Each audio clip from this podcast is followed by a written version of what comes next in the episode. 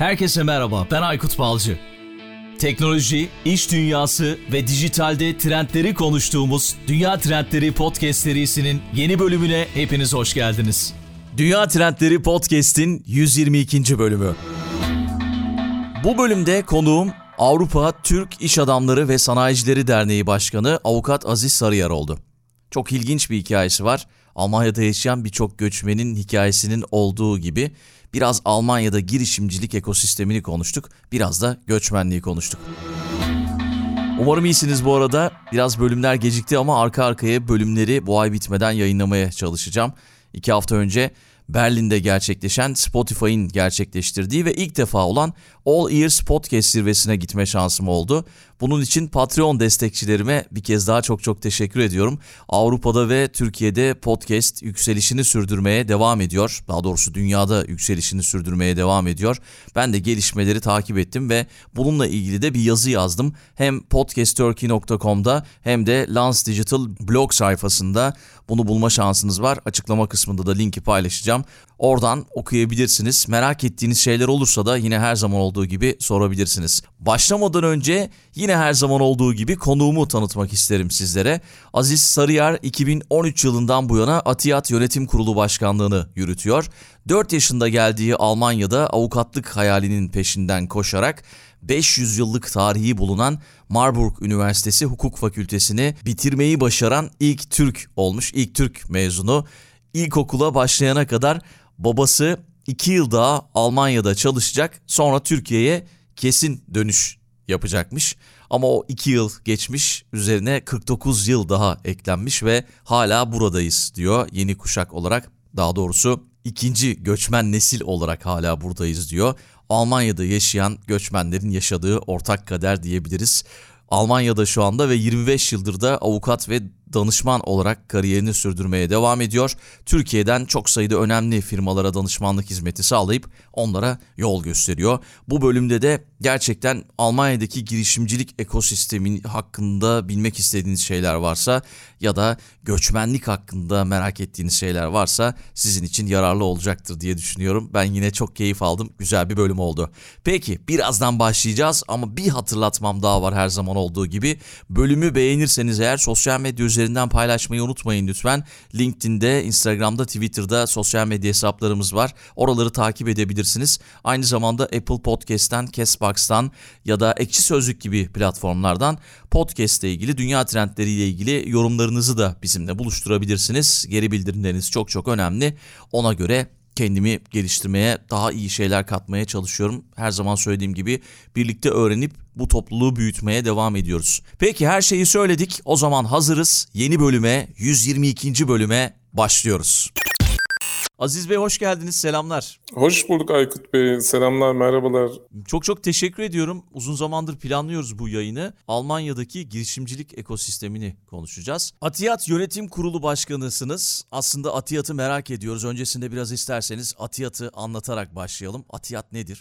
Atiyat 30 yıl önce o zamanki Büyükelçimiz Onur Öymen'in teşviğiyle kurulmuş bir lobi faaliyetini üstlenen bir dernekti zamanındaki. Buradaki iş insanları ağırlıklı o zamanki sektör tekstil, gıda, turizmden oluşan iş insanları derneği kurmuş. Zamandan Atiyat tabii 30 yılda toplum geliştiği gibi Atiyat da gelişti. Atiyat da daha renkleşti. Bugünkü şirket portfolyosuna bakarsak bankalardan, kimya sektöründen, turizmden, gıdadan, tekstilden tabii bu klasik sektörlerimizden. Ama aynı zamanda tabii yeni teknolojiden, yazılımdan olsun farklı şirketler de üye oldu ve birkaç yıl önce tüzük değişikliği yaparak Türk şirketi olması veya bir Türk background'ı olmasına gerek kalmadı. Yani Alman şirketleri de, Almanlarda bir söz var. Bio Alman şirketi de üye olabiliyor ve çok Alman şirketine ilgisini çekti. Böylece bir köprü fonksiyonu, yani şirketler arasında networking'i güçlendirmek. Aynı zamanda tabii lobi çalışmaları buradaki iş dünyası için Atiyat üstlendi ve son yıllarda da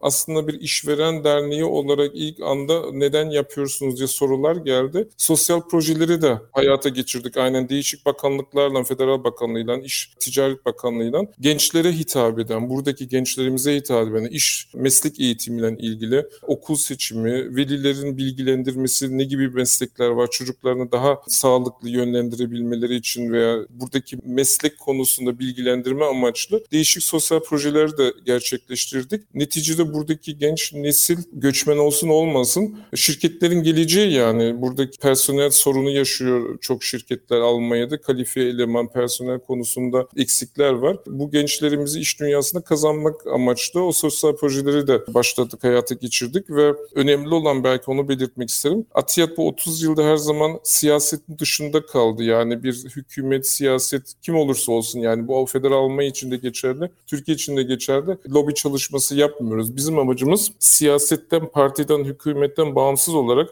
insanları bir araya getirmek, bir çatı altında beraber olmaları ve benim her zaman savunduğum beraber daha güçlüyüz. Yani birbirimizi ayıracağımıza birbirimizi birleştirip bir yerde buluşmamızı, bir güç olmamızı sağlamak ve bu zamanla doğru olduğunu fark ettik ve 30 yıl dediğim gibi bunu da teyit ediyor. Çok dernek geldi gitti, çok hükümet geldi gitti, çok parti geldi gitti ama Atiyat var 30 yıldır. Bu bağımsızlık, bu tarafsızlık çok önemli. Tabii biz ne kadar da siyasetten uzak dursak siyaset bize yakın durmaya çalışıyor. Çünkü belli bir güç var Atiyat'ın arkasında da. Örneğin üyelerimizin yıllık cirosunu toplarsak yaklaşık 12 milyar euro ciro yapıyor şirketlerimiz. Tabii bu siyaset için önemli bir güç diyeyim yani orada. Ama biz bunu her zaman iki ülke arasındaki özellikle Almanya-Türkiye arasındaki zor dönemlerde de daha çok iki ülke arasında bu şeyleri, gerginlikleri gidermek ve yapıcı olmak için kullandık. Cumhurbaşkanından Federal Almanya ve Türkiye Cumhuriyeti içinde geçerli bakanlara kadar Türkiye-Almanya arasındaki konularla da özellikle ticari ve ekonomi konularına Atiyat'ın görüşü alınıyor ve bu önemli bir faktör burada. Yani Atiyat 30 yılda bir markalaşma oldu. Onun için umarım dinleyicilerimizi de Atiyat'la bir gün tanıştırabiliriz. Atiyat'la tanışabilirler. Aramızda görmek isteriz. Yani kısa bilgi, belki kısadan fazla oldu ama Atiyat'la ilgili bunu söylemek isterim. Yok, gayet güzel açıkladınız. Açıkçası ben araştırma yaparken özellikle son 2 yıldır podcast'i dinleyenler biliyor gerçi. Avrupa'da yaşıyorum, Almanya'da yaşıyorum. Burada yaşarken toplulukların ne kadar önemli olduğunu anladım. Topluluklar bulmaya çalıştım ve buluyorum da, onların içerisine de girdim. Ve burada birazcık özellikle sonradan gelen çok fazla insan var biliyorsunuz. Sonradan göçmen diye tanımlayabiliriz. Belki sizi de öyle. Bir de burada gerçekten göçmen olanlar, burada doğanlar var. Sonradan gelenlerin ortak düşüncesi şuydu: Türkiye'nin burada bir güçlü bir yanı yok, lobisi yok. Ve bunu araştırırken sizinle karşılaştım. Ve uzun zamandır da bunu yapıyormuşsunuz gerçekten. Türkiye'de de sivil toplum kuruluşları gerçekten önemli. Ama sizin de tırnak içinde belirttiğiniz gibi hep siyasi bir algı var. Bu siyasi algıyı bir tarafa bırakıp gerçekten o topluluğun faydası için bir şeyler yapmak, bir de ülke için, ben her iki ülke arasında bir köprü görevi görmek gerçekten başarılı diye düşünüyorum. O yüzden tebrik ediyorum sizi. O yüzden buradasınız. Sizi böyle daha fazla Türkiye'de insanlara tanıtalım diye.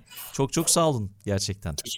Ben teşekkür ederim. Aykut Bey, belki bundan bağlantılı bir şey unutmamak gerekiyor. Biz kendimiz burada da, yani Türk toplumu olarak, göçmen toplumu olarak da kendi imajımızla bazen burada karşı karşıya kalıyoruz ve topluma ne kadar başarılı olduğumuzu duyurmamız gerekiyor buradaki göçmen toplumu olarak diyeyim. Buradaki Türk kökenli şirketler senede Almanya'da toplam 55 milyara yakın, 55 milyar euro ciro yapıyorsa, yüz binlerce insana istihdam sağlıyorsa, yani Alman ekonomisine önemli bir katkısı oluyorsa bu da bir başarı. Bunu duyurmamız gerekiyor. Şimdi devamında Atiyat olarak sırf iş sahiplerine değil, aynı zamanda akademisyen ve yöneticiler için de bir platform kurduk. Çünkü orada da çok başarılı insanlarımız var.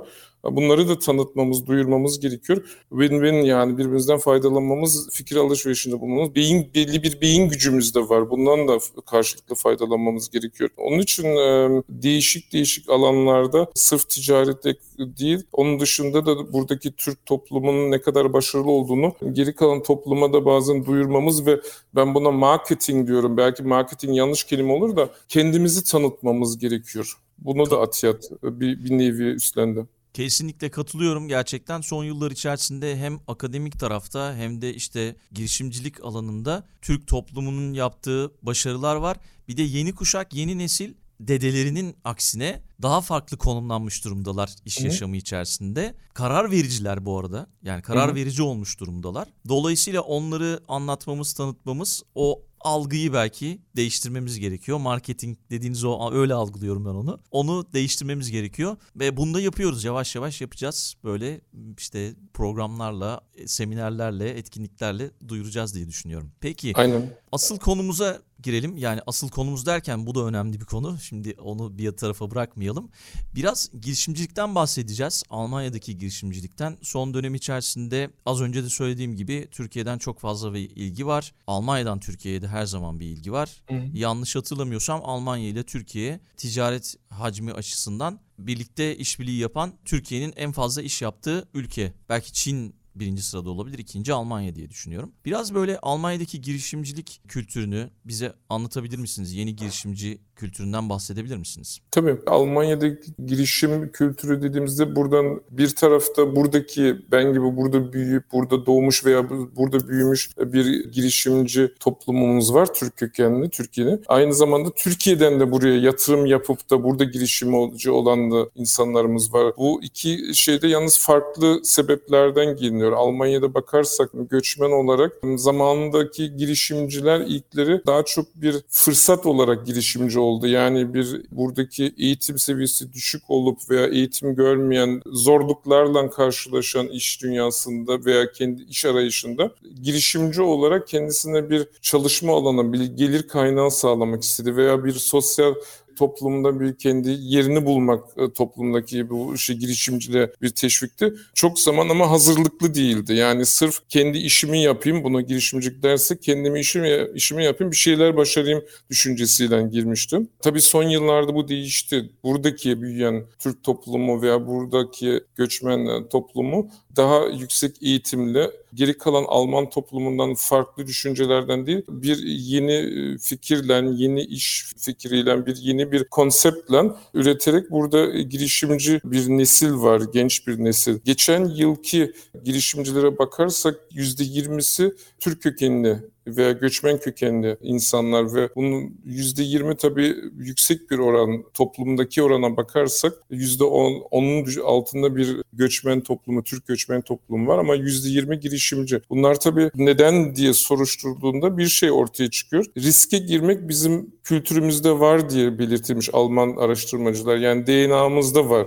Riske girmekten kaçınmıyoruz. Riske girmek bir taraftan güzel, bir taraftan da yanlış olabilir. Nereye kadar riske gireceğiz? Yani sınır nerede, ne zaman risk düşüncesiz oluyor, ne zaman da bir riski göze almak gerekiyor diye. Ama neticede girişimcilikte her zaman risk olduğu için biz ona daha yakınız girişimciliğe. Yapı olarak galiba öyle benimsene. Tabii bu şeyde bir şey unutmak gerekmiyor. Yani girişimcilik dediğimizde risk tamam güzel de aynı zamanda bir konsept gerekiyor, bir business planı gerekiyor ve orada işte eksiklerimiz var daha, onu gideremiyoruz bir türlü. Yani bürokrasiye takılıyoruz diyeyim, yani bir business plan, bir konsept bürokrasi olarak görünüyor bazı girişimcilerde. Ama bunu göze almamız gerekiyor, yani bu bürokrasi olmazsa konsept veya fikir ne kadar da güzel, ne kadar da inovatif olsa da bürokrasi gerekiyor ki başarılı olabilsin. Çünkü bir güzel fikir bir konsept değil.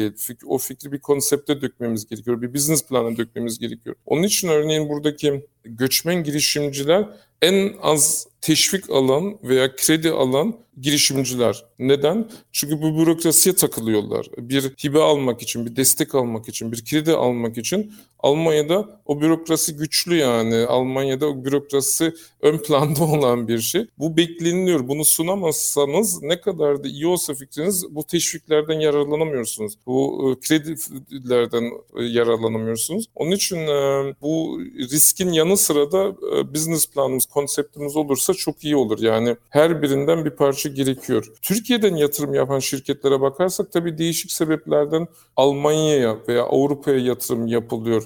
Türkiye'deki ekonomi durumundan, yeni bir pazar edinmekten, Almanya tabii Avrupa'nın lokomotifi, Avrupa'nın motoru yerinde ve Almanya artı geçmişte bir Almanya'yla dostluk diyeyim veya bir ortak tarihimiz var ve aynı zamanda da burada yaklaşık 4 milyon Türkiye'den göç etmiş insan var. Bunlardan da faydalanmak için Almanya'ya çok yatırım var. Çok Türkiye'den buraya gelen şirketler son yıllarda. Sektörler de değişti. Ben 25 yıl önce başladığımda çok nadirdi buraya yatırım yapan bir şirket. Son yıllarda başta böyle tekstil dediğimizde yani Türkiye'de güçlü olan sektörler geldi. Ama son yıllarda değişik sektörler yani konteyner üreten bir şirketten başlayınız aynı zamanda pırlanta veya altın sektörel olarak aslında yok Türkiye'den buraya yatırım yapan şirketler. Orada da ama yıllarda değişim oldu. Hazırlıksız gelen şirketler vardı. Ben Almanya'ya gitmek istiyorum, orada yatırım yapmak istiyorum. Kimden yapacaksın? Teyzemin oğlu, amca oğlu, dayımın, halamın yani böyle akraba üzerinden yapmayı yani az önceki buradaki girişimciden bahsettiğim gibi bir konsept olmadan gelen vardı. Şimdi daha profesyonel yaklaşılıyor bu konu yani onu fark ettim. Türkiye'den gelen şirketler bir pazar araştırması veya ne gibi bir riskler var bize nerede daha uygun olabilir? Buna daha yakınlar şimdi bu konulara. Ya ben de zaman zaman takip ediyorum. Özellikle o söylediğiniz kelime yani söylediğiniz söz Almanya için sadece geçerli değil. Bizim girişimcilik yönümüz var. Evet risk almayı seviyoruz ama yani planlama kısmı gerçekten eksik. Yani farklı ülkelere giden benim de konferanslarda izlediğim konuşmacıların yaşadığı zorlukların en başında geliyor. Hı-hı. Plansızlık. Çünkü bizde biraz daha Türkiye'de farklı işliyor işler. Yani bakarız, hallederiz, yaparız tarzında. Çözeriz. Evet. Ama... Ona ben de Aykut Bey sözünüzü kez kusura bakmayın. Ben de ona alıştım ilk yıllarda. Bana da tabii burada büyüyen olarak eğitimi bütün burada aldım. Yani ben şöyle diyorum. Benim beyin belki Alman gibi çalışıyor ama kalbim Türk. Yani bir şey var orada. İki şeyi birleştirme avantaj olarak görüyorum bunu da. Türkiye'de iş yaptığımda ilk şeyde sizin söylediğinizden çok karşılaştım. Yaparız, düşünmeyiniz, hallederiz. Hep böyle dedim ne kadar kolay söyleniyor. Bir Alman bunu söylemesinde bir şey ister yani. Bir altyapı ister, bir konsept hazırlar, bir kağıda döker. Ondan sonra bunu söyler. Ama ben de zamanla bunun anlamını, yaparız anlamının ne ol geldiğini fark ettim. Ve buraya yatırım yapan şirketler bir şeyi maalesef yanlış algıladı ilk yıllarda. Bir danışman yani ben kendimi iş çıkartmak için söylemiyorum avukat olarak yani bir mali müşavir, bir yatırım ajansı, bir marketing ajansı, bir avukata başvurmayı bunun bir gereksiz masraf olarak algılanıyordu. Bunu hissettim hep. Gerek yok. Yaparız, biz biliyoruz işimizi. Yani biz burada başarılıyız Türkiye'de, Almanya'da neden başarılı olmayalım? Bu masrafı bir masraf olarak gördüler aslında bir yatırımdı. Olarak görmediler, evet. Aynen. Çünkü danışman bir yatırım. Başarılı olabilmeniz için bir yatırım yapıyorsunuz. Bu da değişti. Bu algı da değişti. Yani bununla fark etti şirketler. Onun için yaparızdan yapalıma dönüşmek daha önemli. Beraber yapalım. Kim bize destek olabilir? Onun farkındayız şimdi. O doğru. Değişiyor. Ya. Doğru.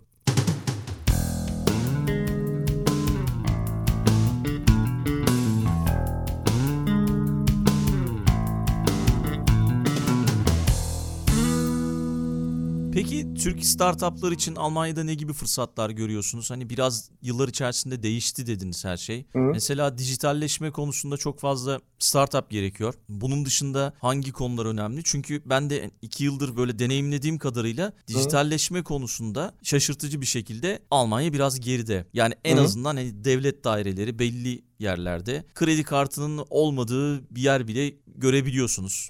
Biz kredi kartı kullanmıyoruz gibi. Dijitalleşme tam olarak değil tabii de. Yani bunu nasıl görüyorsunuz? Bu konuda ne gibi fırsatlar var? Evet dediğiniz doğru. Dijitalleşme konusunda Almanya'da yani dışarıdan baktığınızda böyle bir şey beklemiyorsunuz ama Almanya'da çok geride kaldı. Yani treni kaçırdılar derler ya bazı şeylerde treni ciddi kaçırdılar ve şimdi bu eksikleri bu farkı kapatma çabasında ve tabii o sektör her zaman yenilenen ve geleceğin sektörü olduğu için o konuda Almanya'da çok fırsatlar oluşabilir önümüzdeki yıllarda. Şimdi 2020'ye bakarsak istatistiklere geçen yılda hangi sektörlerde start-up'lar Almanya'da daha şeydi. Birinci sırada bilişim ve iletişim teknolojisi olarak görünüyor. İkinci de medical ve sağlık ve üçüncü de gıda ve tüketim. 2021'in yalnız tek şeyi var, yani bunu baz olarak alırsak pandemiden dolayı bazı sektörler ön plana çıktı. Doğru. Yani biz bugün medical ve sağlık dersek veya gıda ve tüketim dersek 2021'deki hayat şartlarından dolayı yeni bazı sektörler daha güçlü ortaya çıktı veya daha aktif olabildi. Yatırım, startup konusunda ön plana çıktılar. Bu 2022'de, 2023'te aynı bu sektörler devam edecek mi? Bazı sektörler için pandemiden sonra da belki şey kalmayacak, ilgi veya o kadar gerek kalmayacak yatırım açısından. Onun için gelecek yıllar için Almanya'nın en büyük şeyi iletişim ve dijitalleşme konusundaki eksiklerini giderebilecek şirketler için büyük fırsatlar doğacak diye düşünüyorum. Şeye bakarsak, yöresel olarak Almanya'ya bakarsak ilginç olan Berlin ön plana çıkıyor hep startuplar için. Avrupa'nın Silikon Vadisi deniyor. Aynen. Tabir ediyorlar. Aynen. Berlin kendine bir ada gibi, yani Federal Almanya'da bir ada gibi. Çünkü Berlin'in çevresi etrafına bakarsanız fazla bir şey yok. Yani bir Hamburg 200-300 kilometre uzaklıkta. Onun dışında daha çok kırsal etrafı Berlin'in. Ama gene de dediğiniz gibi bir markalaşma var Berlin'de. Silicon Valley olarak Almanya'nın veya Avrupa'nın geçtiği için bir de çok bir hareketli bir şehir. Yani Almanya'nın öbür şehirlerinden farklı olmasının, genç neslinin ve açılmasıyla beraber çok çekti, yatırımcı çekti. Onun arkasında Bavyera ve Kuzey Renvestfalya geliyor. Bavyera tabii bu teknolojiye, yani yeni teknolojiye açık olan bir eyalet olarak çok çekiyor.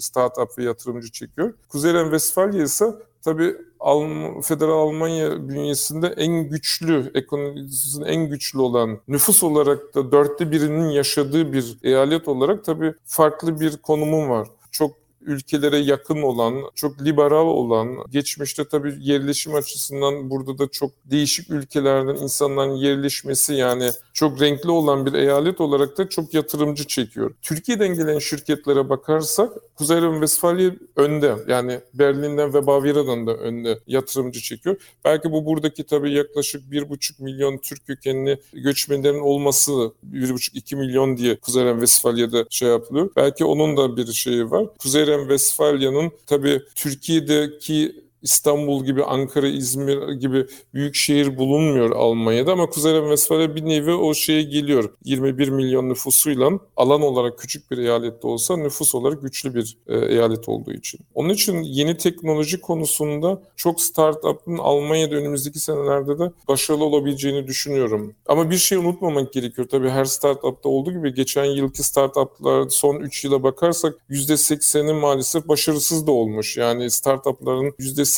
ilk 3 yılda tekrar kayboluyor piyasadan. Ama her şeyde olduğu gibi orada da bir risk var veya düşünülen konsept tüketici kabul etmiyor bu. Evet, doğru. Yani planladıkları şey olmuyor. Hı. Ama bunu tabii göçmenler tarafında düşünmüyoruz değil mi? Tüm Almanya'daki startup. Tüm Almanya. Hı. Aynen, tüm Almanya için %80, evet, öyle bir istatistik var. Dediğiniz gibi bu göçmenlerden bağımsız olarak konsept doğru değil, piyasaya uygun bir konsept değil veya tüketici kabul etmiyor. Zamanı marketing değil belki. Yanlış, aynen, zamanı değil. Marketing yanlış yapılıyor. Sosyal medyalar belki göz ardı edildi, dikkate alınmadı. Çünkü sosyal medya konusunda marketing çok önemli bir faktör oldu. Değişik sebepler tabii. Peki az önce demiştiniz, yani Almanya ekosistemindeki girişimcilerin %20'si göçmen kökenli. Göçmen yani. Bunu neye bağlıyorsunuz? Yani her 5 girişim şirketinden bir tanesi göçmen. Bunun nedir sebebi? Eğitim seviyesi buradaki göçmen ailelerinde değişti ve eğitim seviyesiyle standart yükselmesiyle beraber tabii farklı girişimciler de oluşabiliyor. Yani örnek vereyim. Ben örneğin ne kadar oldu? 35 yıl oldu filan. 35 yıl önce lisedeyken toplam 1000 öğrenci lisede 2 Türk öğrenci vardı. 1000'de 2 yani. Bugün bakarsak tabii üniversitede bu devam etti. 18.000 benim bulunduğum üniversitede 18.000 üniversite öğrencisinden benim başladığımda 1988'de 25 tane Türk kökenli bir öğrenci kitlesi vardı. 18.000'e 25. İlginç olan bu 25'in sonra tanıştığımda da 20'si Türkiye'den gelmiş magister doktora yapmak için. Yani burada burada yetişen de 5 tane. Hukukta başlayan iki öğrenciydik. 500 yıl geçmişi olan üniversitede ilk Türk öğrenci olarak bitirdim ben hukuku. Yani Bu 35 yıl önce, 25 yıl, 30 yıl önceki durumdu. Bugüne bakarsak üniversitelere, liselerimize buradaki fark yok. Yani üniversitede her dalda. Ben hukuk başladığımda bana sordu arkadaşlar, sen neden hukuk okuyorsun? Türkiye'de bundan bir şey yapamazsın. Neden Türkiye'de diyorsunuz? Dönmeyecek misin Türkiye'ye? Hukuk niye okuyorsun? Türkiye'de senin okuduğun hukuk işlemez. Ben diyordum hayır, ben burada kalacağım. Yani bu algı da değişti buradaki toplumumuzda. Ve böylece bu bütün şeyimiz, bakış açımız değişti. Eğitim konusuna bakış açımız değişti. Ve eğitim standartı yükselince yani akademisyenler liseyi bitirip meslek eğitimi önemi kazanınca bence start-up konusunda da değişik fikirler, farklı bir bakış açısına yaklaşabiliyoruz. İkinci konu, geçmişteki start-up'lar Almanya'da az önceki bahsettiğim gibi kendine bir iş sağlama amaçlı yapıldıysa şimdi işten ziyade ben ne yapabilirim, benim ilgimi ne çekiyor, ben neyle uğraşmak istiyorum önümüzdeki 30-40 iş hayatımda, ne gibi konular, yani daha bir piyasaya açık, fikirlere açık, dünyaya açık olarak yaklaşıyor konulara ve sırf bir iş olarak görünmüyor, daha çok bir nasıl diyeyim? Yaşam biçimi mi? Yaşam biçimi ve aynı zamanda da ben de bir şey üretmek istiyorum. Ben de bir şey yaratmak istiyorum. Yani ben çalışmaktan ziyade az önce bakış açısı demek istediğim oydu. Ben de bir şeyler yaratmak, üretmek istiyorum. Benim de fikrim var. Evet. Bir katkımı sağlamak istiyorum. Ve ben de başarılı olabilirim. Yani şeye bakarsak pandemide bir şeyi gördük. Bütün dünya koronayı nasıl yeneceğiz diye düşünürken Almanya'da 2 Türk kökenli BioNTech'te çıktı ve evet, biz yaptık. Yani şeyimiz değişti, pozisyonlarımız çok yerde değişti. Yani satrançtaki şeyden daha güçlü bir pozisyonlara gelebildik ve biz de söz hakkı sahibi olabildik. Biz de belki özgüvenimiz de arttı buradaki toplumda ve böylece bir start-up kurmaya, bir yeni teknolojide fikir oluşturmaya, biz bunu görmüyoruz. Neden ben olmayayım? Neden ben bunu yapamam? Öyle bir şeyimiz yok. Ben de yaparım düşüncesiyle yaklaştım mı o özgüvenle daha başarılı olabiliyoruz diye düşünüyorum startup konularında. Çok inovatif, belki göçmen olmamızın bir avantajı da az önce kendim için söylediğim Türk-Alman veya hangi ülke olursa olsun bütün bu şeyleri birleştirebiliyoruz yapımızda, düşüncemizde, bakış açımızda. Farklılıkları hemen fark ediyoruz. Bu da bir avantaj bence. Evet.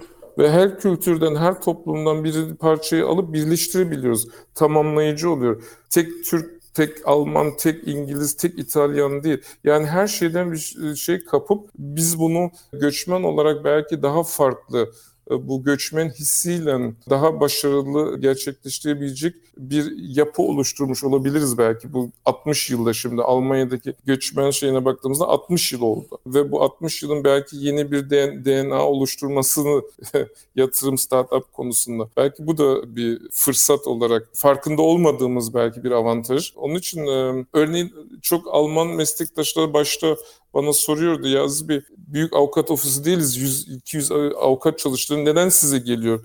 Diyordum siz anlamıyorsunuz Türkiye'den gelen şirketleri. Neden o Türkiye'den gelen şirketler İngilizce, Almanca konuşuyor? Biz anlıyoruz. Hayır. Olay o ben değil yani. Konuşmuyorum. Dil değil. Siz anlamıyorsunuz. O kelimenin arkasında ne var? O cümlenin arkasında az önce bahsettiyse yaparız, hallederiz.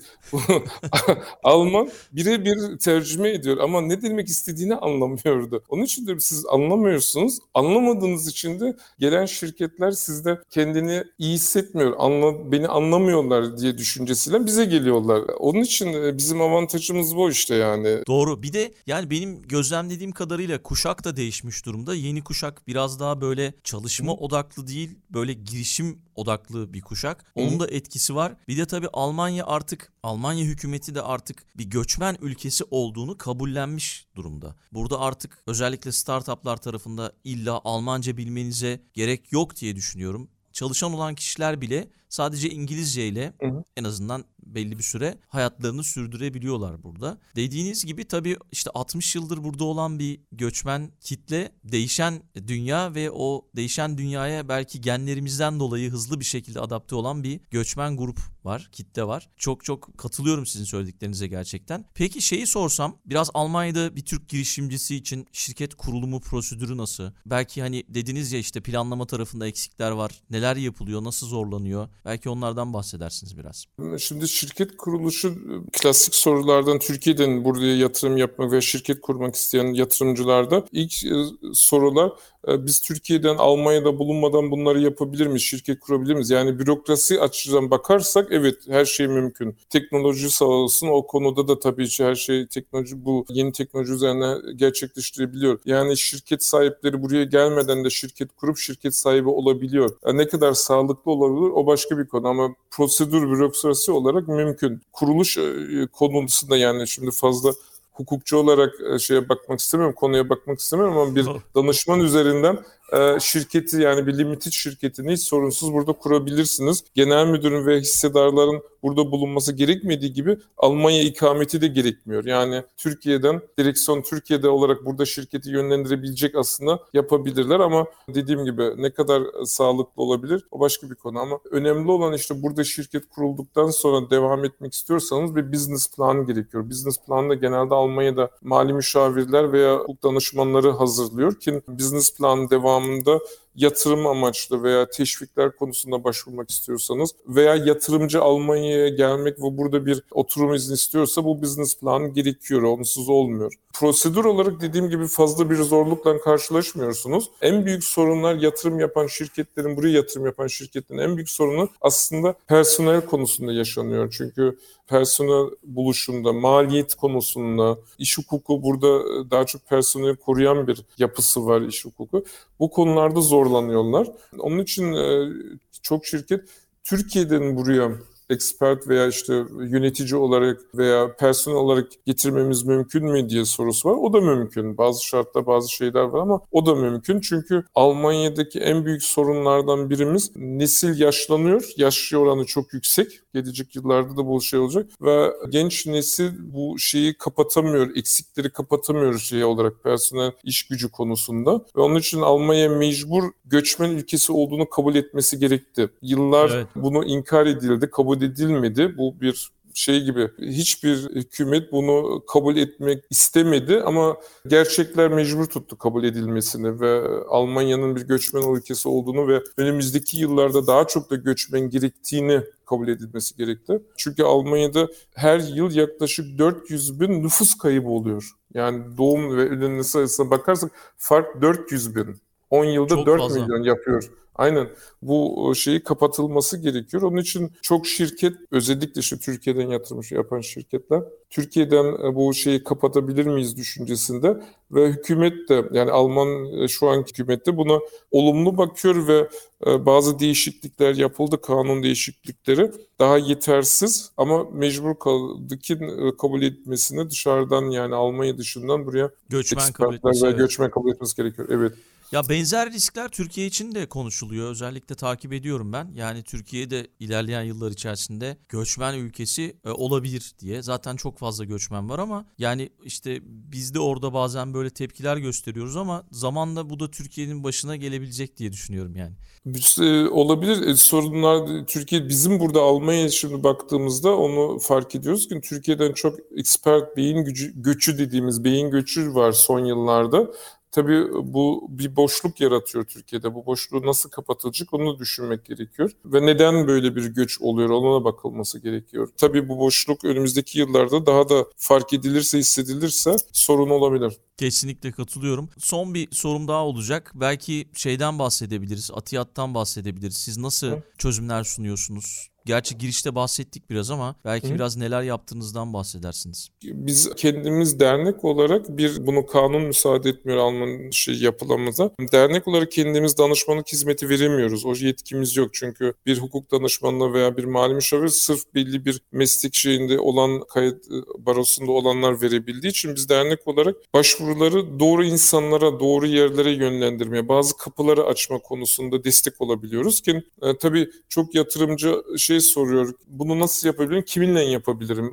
Atiyat'ın tabii 30 yıllık geçmişindeki deneyimiyle, çalıştığı insanlarla, güvendiği ve önerebileceği insanlara yönlendirebiliyor.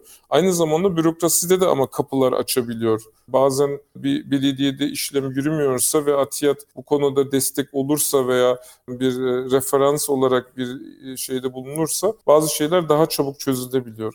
Aynı zamanda ama Atiyat bilgilendirme konusunda da örneğin biz ilk dernek olarak Almanca, Türkçe girişimciler kılavuzu dediğimiz bir şey hazırladık. Bütün konularla ilgili, yani mali olsun, hukuki olsun, iş konusunda olsun, iş güvenlik konusunda olsun Almanca, Türkçe hazırladığımız bir kitabımız. Dergi değil, kitap diyorum bile. Çünkü 200 sayfanın üzerinde. Bunu PDF olarak da sayfamızdan yükleyebiliyorsunuz ama kitap halinde de zamanla çıkarmıştık. Biz böylece de paylaşırız podcast'in açıklama kısmında. Çok güzel oldu. Yani biz böyle bilgilendirmek istiyoruz. Atiyat olarak Atiyat Akademisi'ni kurduk. Akademi olarak değişik eğitim seminerleri Türkçe ve Almanca sunuyoruz. Bu yöneticiler için, marketing konusunda olsun, yani bir iş yeri, bir şirket için önemli olabilecek konularda herkesin katılabileceği seminerler sunuyoruz. Atiyat olarak tabii etkinliklerimizle, örneğin en önemli etkinliklerimizden biri Türk-Alman Ekonomi Günü. Bundan 2 yıl önce 7.sini yaptık. Geçen yıl maalesef yapamadık pandemiden dolayı. Bu yıl daha soru işareti var. Bu yıl yapabilir miyiz? Almanya'daki şeye bakmamız gerekiyor. Önümüzdeki haftalarda nasıl gelişecek şeyler, kalkacak mı kısıtlamalar?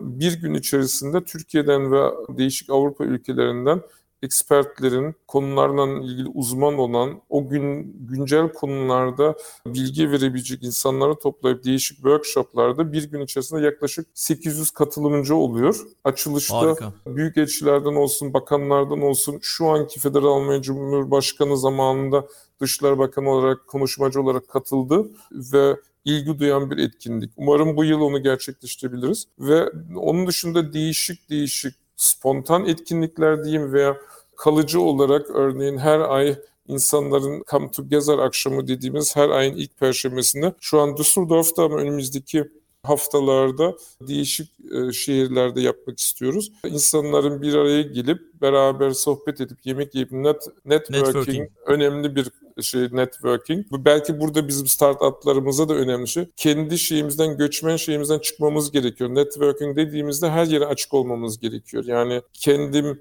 Türk kökenliyim, Türk şirketleri, Türk derneklere içinde bulunmam gerekiyor değil. Hayır, daha değişik dernekler, toplumlarda değişik networkinglere açık olmamız gerekiyor. Ama işte Atiyat bunu sağlamaya çalışıyor. Bu networking konusunda güçlü bir platform. Aziz Bey, çok teşekkür ediyorum. Almanya ekosistemi hakkında gerçekten çok değerli bilgiler verdiniz. Kapatırken belki her konuğumdan bir kitap önerisi alıyorum. Belki bir kitap önerebilirsiniz. Sonra da veda ederiz, kapatırız. Kitap tabii şimdi benim şu an hemen aklıma gelen, çünkü kendim de şu an okuyorum. Almanca yalnız. Bilmiyorum dinleyicilerimiz şey yapmak ister mi? Doktor Dilek Gürsoy neden?